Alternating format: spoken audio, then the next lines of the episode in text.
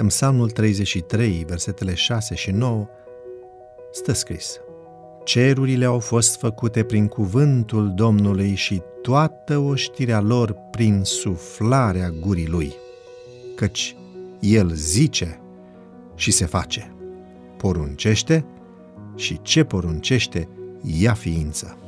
În diferite locuri din lume, astăzi se sărbătorește ziua iubirii și a prieteniei, 14 februarie.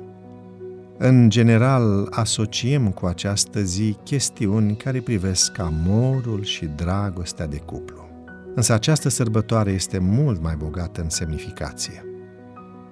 În textele antice care vorbesc despre creațiune, distrugerea și relațiile sexuale dintre zei fac parte din procesul de creare a ființelor omenești.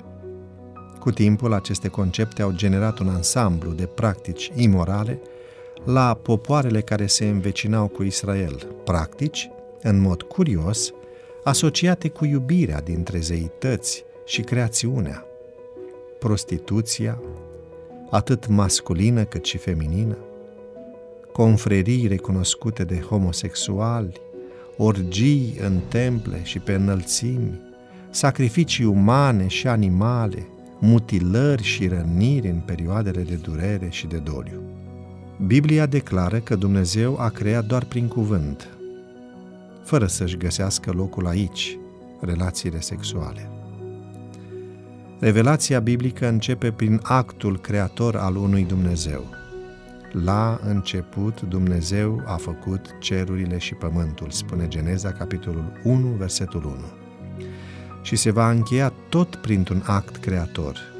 Iată, eu fac toate lucrurile noi, Apocalipsa 21 cu versetul 5.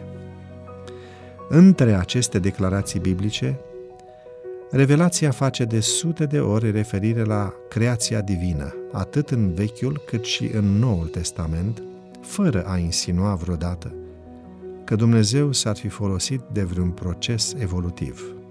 Verbul evreiesc bara, folosit în Geneza capitolul 1, versetul 1, și care a fost tradus prin a creat, îl are întotdeauna pe Dumnezeu ca subiect unic, ceea ce exclude orice concepere presupusă mitică sau purtătoare de conotații ale oricărei activități umane asemănătoare. Este vorba de un termen special folosit în limbajul de închinare pentru a se referi exclusiv la acțiunea creatoare a lui Dumnezeu, fapt ce permite ca aceasta să se diferențieze de orice lucrare sau realizare umană. Și, deși verbul în sine nu descrie o creație ex nihilo este folosit pentru a reprezenta creația extraordinară, suverană, personală, fără efort și complet liberă, realizată de Dumnezeu. Natura iubirii omenești este dificil de înțeles dacă nu îi se recunosc originile adevărate.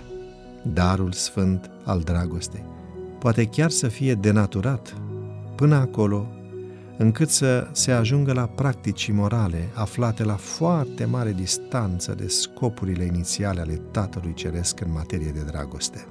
În acest sens, ființa umană are nevoie mai întâi de restabilirea legăturii cu Dumnezeu pentru a putea restabili apoi legăturile de afecțiune cu semenii. În această zi, atât de specială, vă invit să recunoaștem că suntem ființe create de Dumnezeu pentru a iubi.